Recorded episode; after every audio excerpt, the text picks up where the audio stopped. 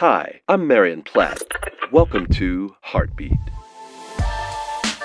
Matthew chapter 6 verse 6 says, "But when you pray, go into your room, close the door, and pray to your Father, who is unseen. Then your Father, who sees what is done in secret, will reward you." These are important words from Jesus.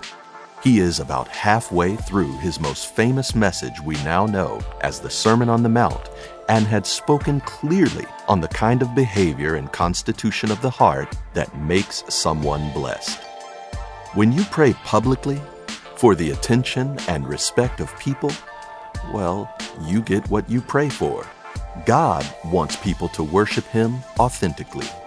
And private prayer, with no audience but God, is about as authentic as it gets. Heartbeat is brought to you by the Salvation Army.